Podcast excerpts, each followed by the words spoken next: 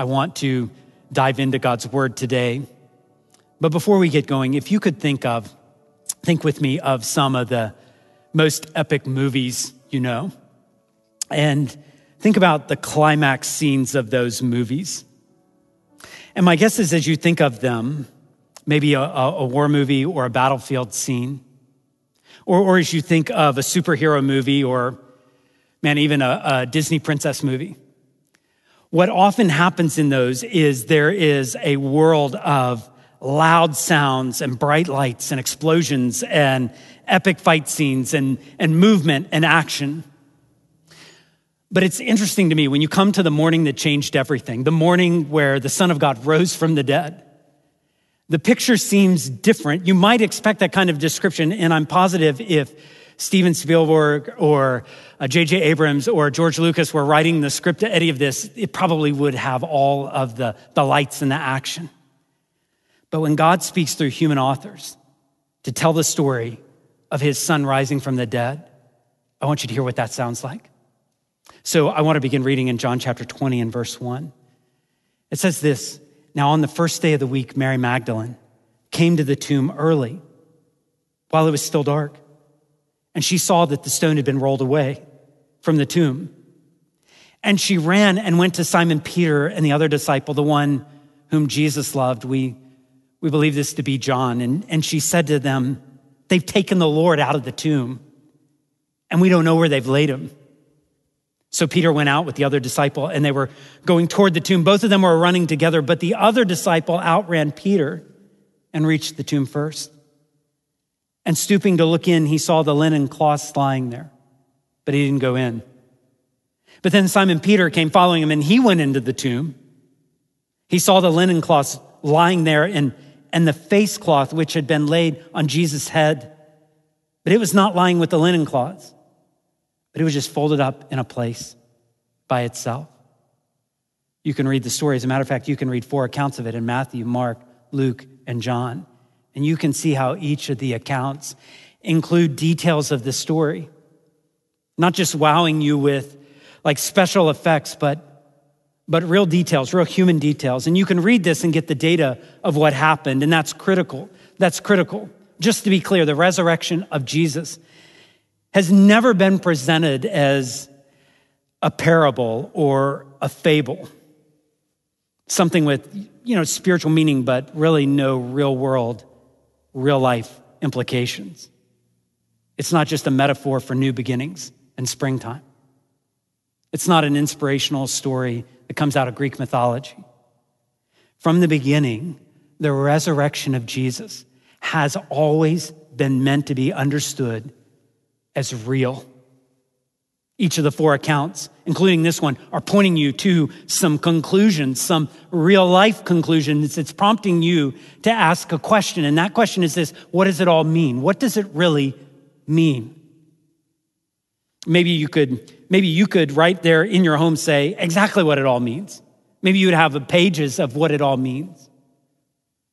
But I'm guessing for some of us, you may actually that may be the question you are asking today. I mean, the music was powerful, but what does it all mean? The resurrection story, you're familiar with some of the contours of it, but what does it mean? Maybe you don't see all the connections. It's not that you don't believe, you just don't, I don't know, you don't get it. You don't get what the story means. So I'd like for you to see a couple of things that it means. And actually, we could be here all day, but fortunately for you, you can see exactly how long you're going to be here, how, exactly how long I'm going to talk. And you can be assured it's not going to barge into your lunch plans, all right? Here's one thing I want you to see, and that is the resurrection of Jesus means the relationship you can have with God through Jesus is personal. The relationship you can have with God through Jesus is personal. This story, if anything, it feels personal. I don't know about you, but the videos on YouTube that always get to me 100% of the time are the videos of a soldier or an airman or a sailor coming home. And, there's something so personal about a mom and a son embracing, or a, a dad and a son, or a grandma or, and a daughter embracing. There's so much just emotion wrapped up in those meetings. And I think we're meant to to go some places in John 20, not just observe the emotion, but with the stories in John 20, we're actually drawn in. We're meant to relate. We're meant to place ourselves there. It's personal. We read of people like Peter, he's there, and we read of Mary, more about her in just a moment. But for this morning, as we begin, can, can you look at this day through the eyes of John? He's the, he's the fast runner in the story. And he wants to make sure you know he got to the tomb first. And I remember back in high school running track, and I don't know, the older I get, the better I was. So I think I would want you to remember me being pretty fast. And so John tells us he was there at the tomb first. But it says this in verse 8 of John 20. Then the other disciple, John, who had reached the tomb first, went in and he saw and he believed. He believed. What do you see when you look at him? There's, there's something he saw in that tomb that triggered faith, something triggers belief in Jesus. And I, I, don't think it was necessarily easy. I don't think he was just unusually gullible or naive, and that's why he believed. I don't think that at all. Maybe the obstacles for others weren't so big for him to believe. Maybe he had seen enough, heard enough. Maybe he had uh, understood enough to give his heart over to the fact that Jesus is alive. I, I don't think for John this was just a blind leap, but, but I do believe it was a confident step. That's the way faith in Jesus has worked for some of you. You actually don't remember this deep, massive struggle on faith. You believed for a long time. Maybe you've never really had a ton of doubts. Maybe if we asked John, he could give you some cool explanation. Maybe it would all sound rational. I don't know. Maybe it would sound irrational to you. I, I don't know. But I think what he would say is, I just know he's alive. I just know it. I just know it. And the very real sense you get from John is that he believed not in a cause, but in a person. It was personal to him. Can we keep tracking with the story? Let's live in the story for a few moments because I, I, I don't want you just to see it through the eyes of John, but I want you to see this story unfold through the eyes of Mary as well through the eyes of Mary. And if John is the fast runner, Mary is kind of the one lingering, the one who just can't leave. It had to be part of the reason why she just couldn't leave the tomb of Jesus, had to be because we're told in the book of Luke that she did have a past. She actually had a past encounter with Jesus. When she first met Jesus, the Bible says that she had seven demons and he cast them out of her. I, I really, I don't know what label or category you might have for that now, for talk of demons. But actually, we all know people who might say are really facing their demons. I think we all have an idea of people whose life has become a vicious struggle, a cycle. People that are harming themselves and harming others. To see their life as a wreck. People that don't seem just don't quite seem right. And it's, it's never really funny, it's, it's just heartbreaking. And for Mary, that's, that's what her life was before she encountered Jesus a lot of pain and never much hope. And then she met Jesus, and everything changed. So there, there she is. There she is at the tomb. But we're also told that she watched at the foot of the cross as Jesus was crucified. And that's significant because many of the, the men who were around Jesus all ran, but many of the women actually stayed. They heard Jesus say, Father, forgive them. They don't, they don't know what they're doing. They heard Jesus say, My God, my God, why have you forsaken me?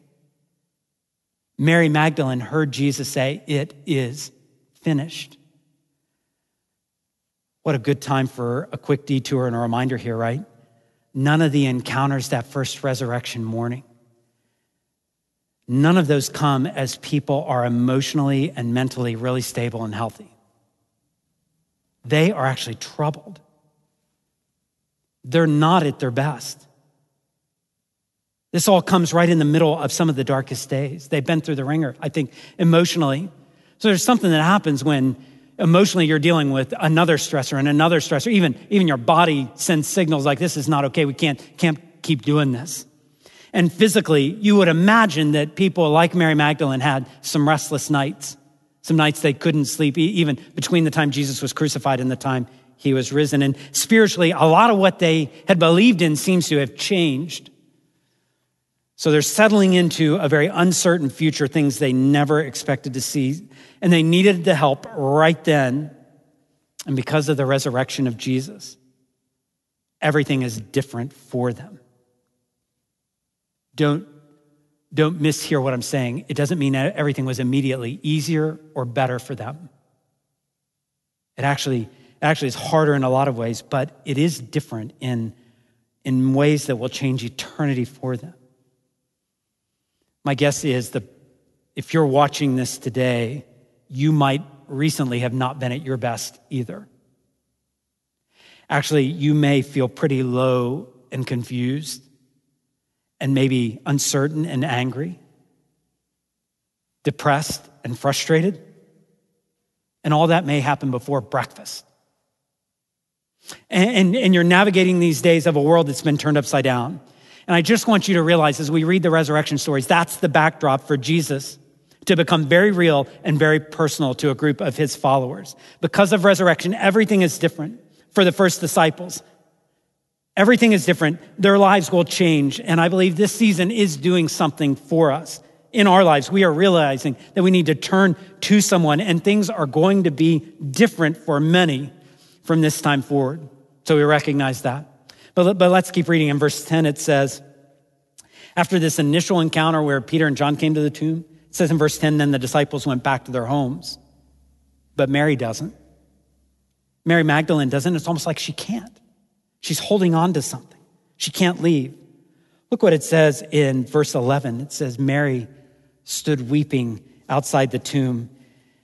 And as she wept, she stooped to look in the tomb, and she saw two angels in white sitting where the body of Jesus had lain, one at the head, one at the feet.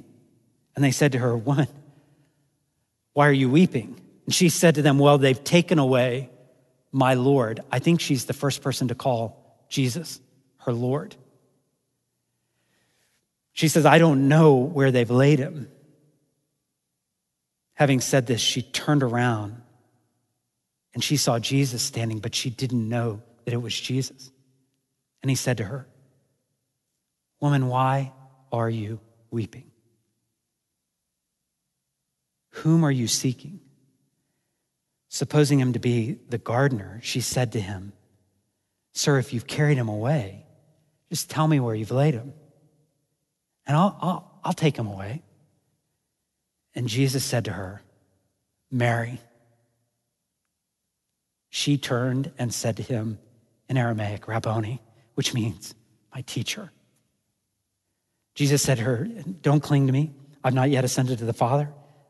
But you go to my brothers and you say to them, I'm ascending to my Father and your Father, to my God and your God.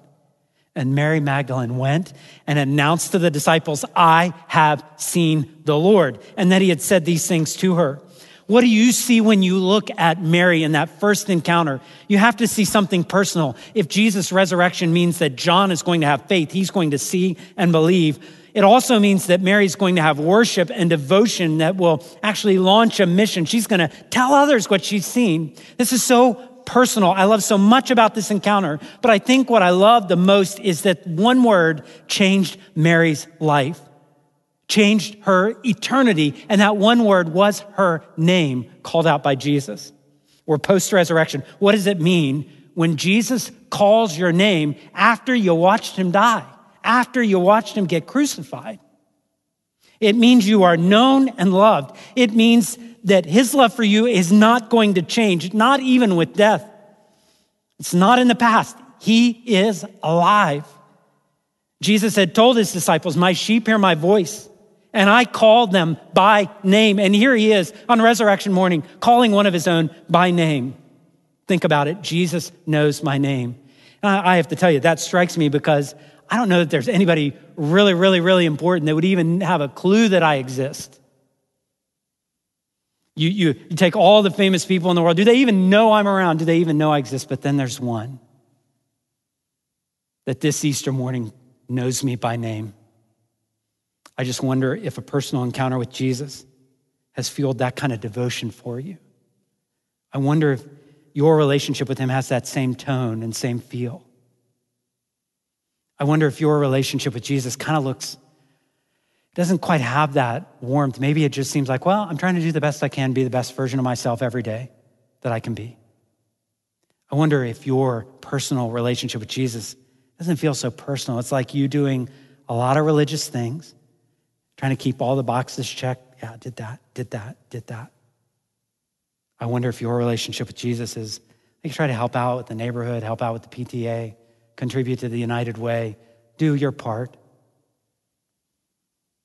I wonder if it's like this something real, something different.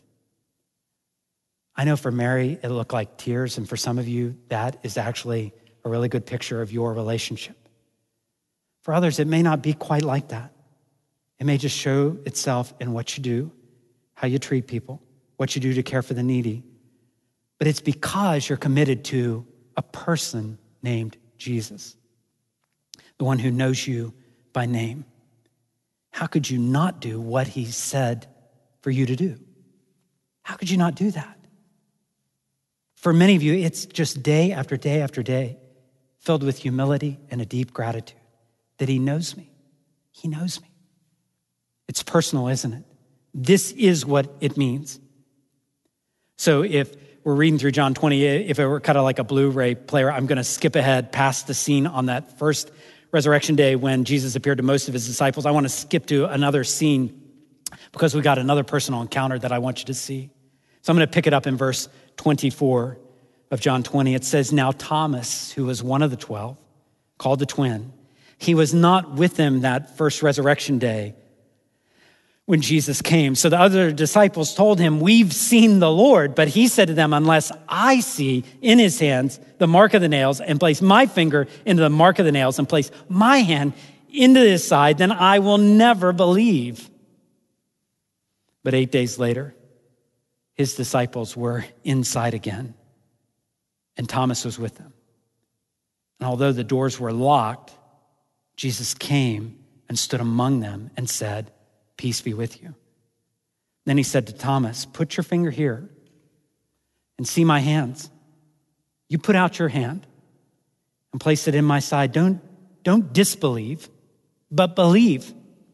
And Thomas answered him, My Lord and my God. Jesus said to him, Have you believed because you've seen me?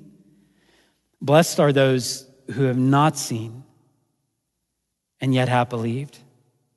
So scripture invites us to get like real personal again and see this through the eyes of Thomas.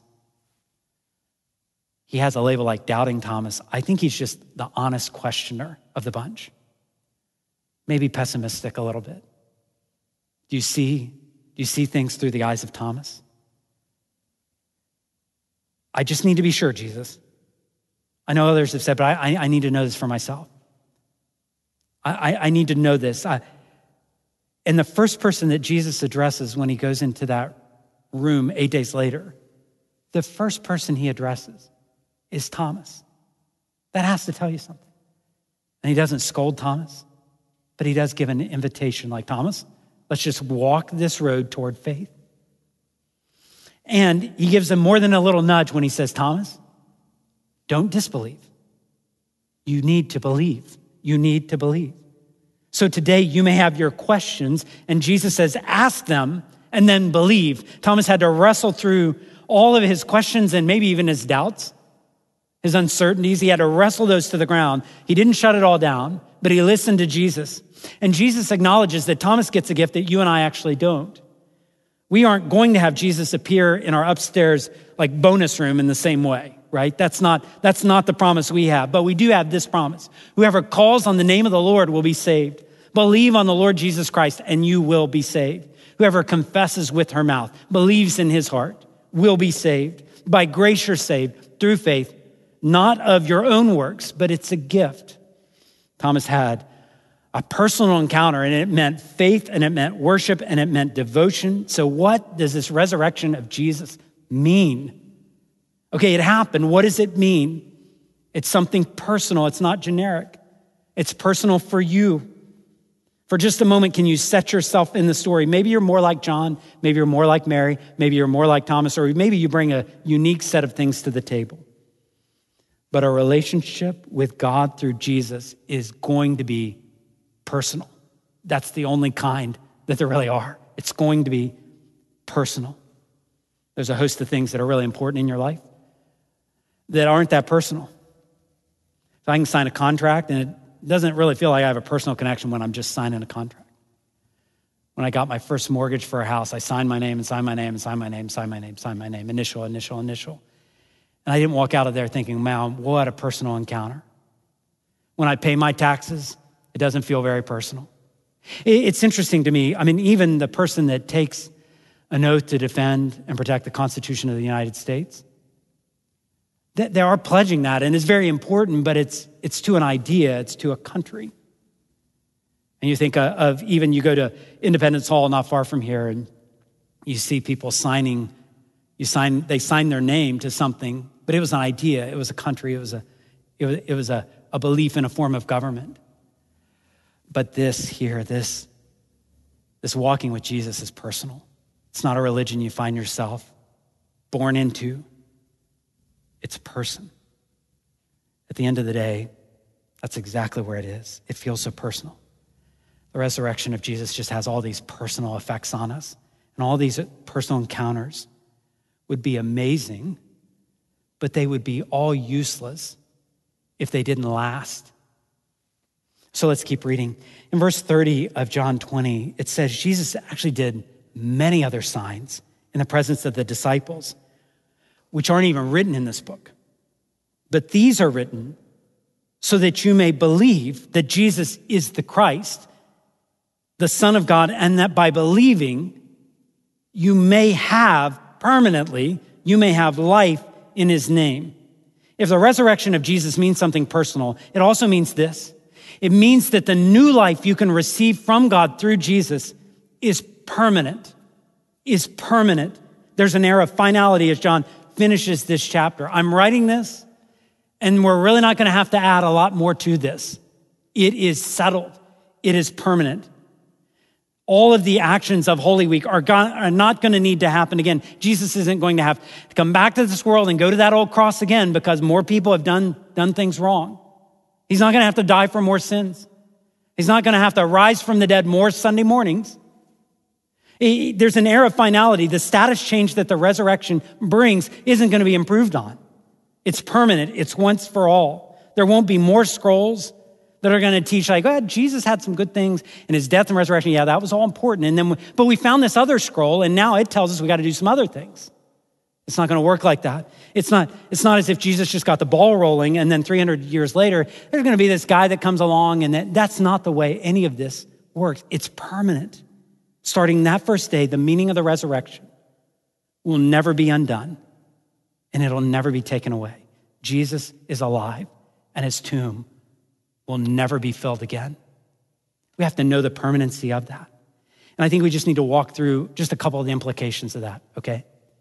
So if it's permanent, then, then we know this, all right? The Bible connects the work of Jesus with forgiveness. The work of Jesus with forgiveness. But the, if resurrection was just for a morning and Jesus died later anyway, could Jesus really help you with complete atonement, complete forgiveness?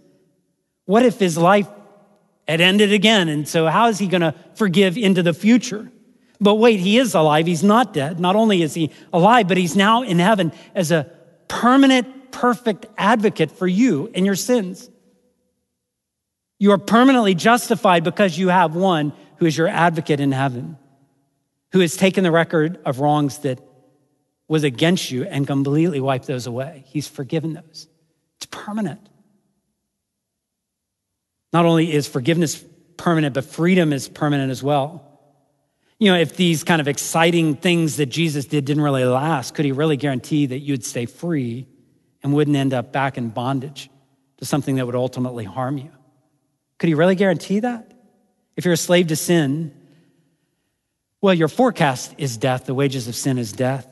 Physical death, that would be awful enough, but spiritual death is even another layer on that, separated from God, suffering forever with no hope and no relief.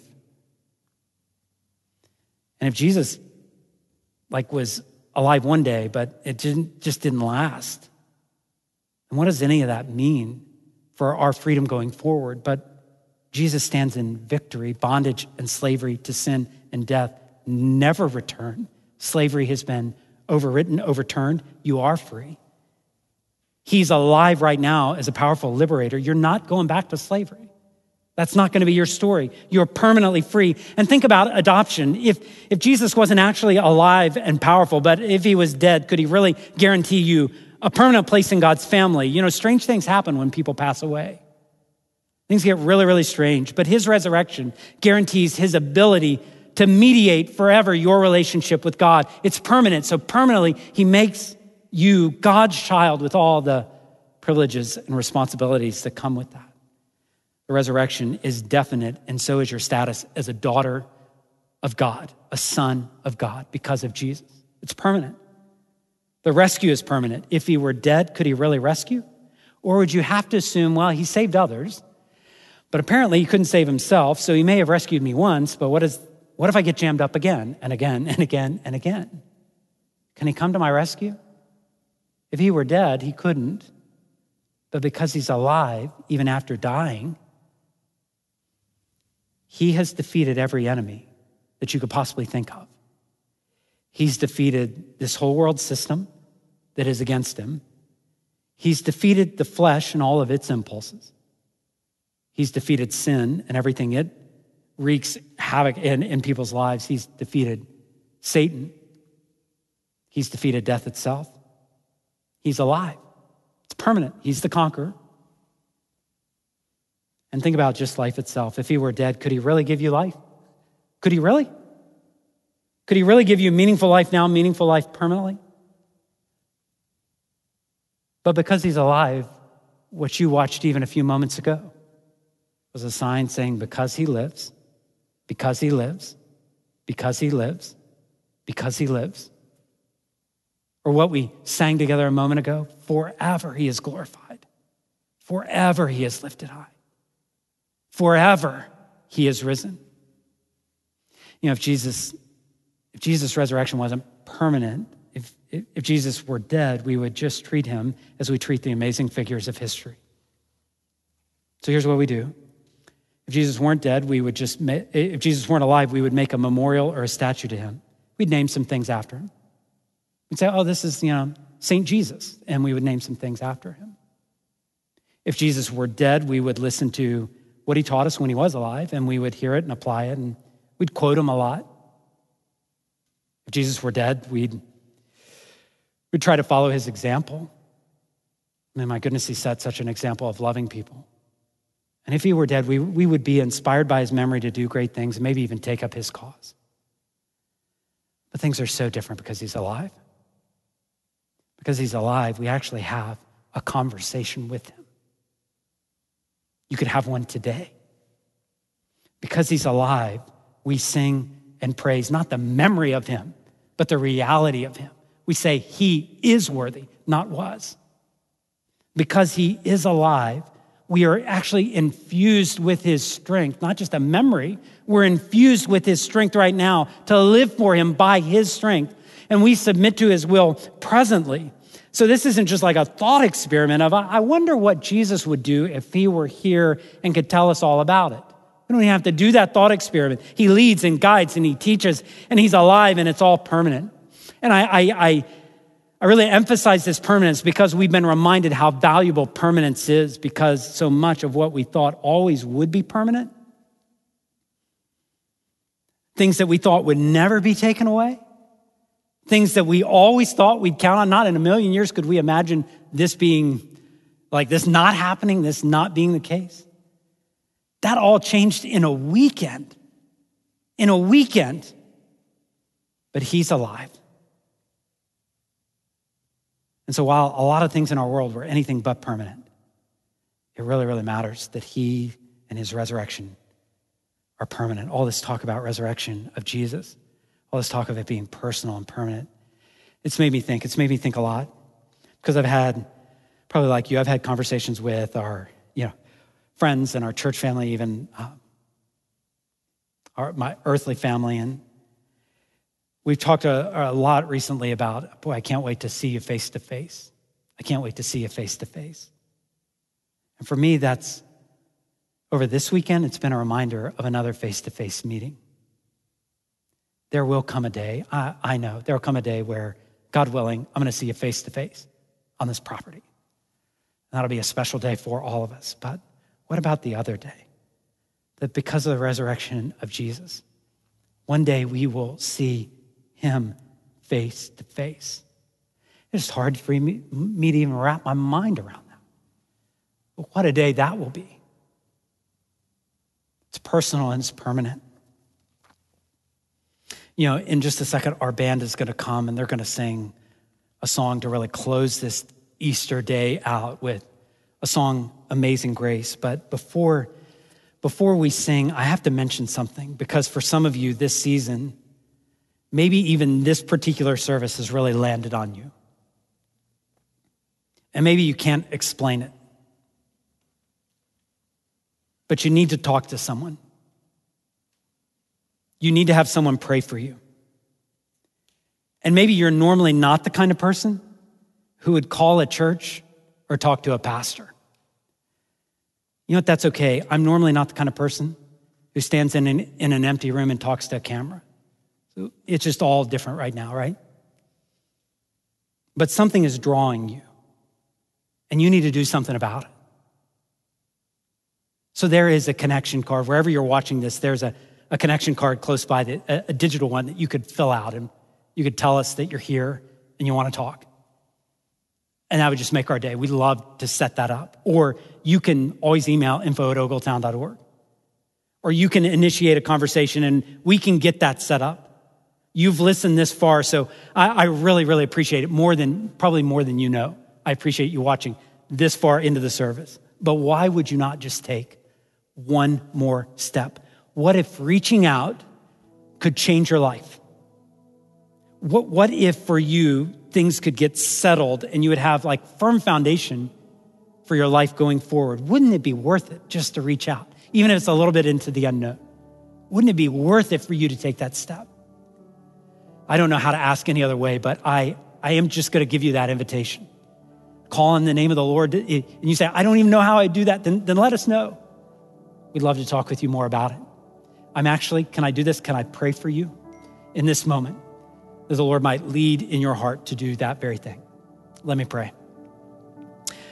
Oh Lord, you know exactly who is watching this. You know when they're watching it. You know where they're watching it.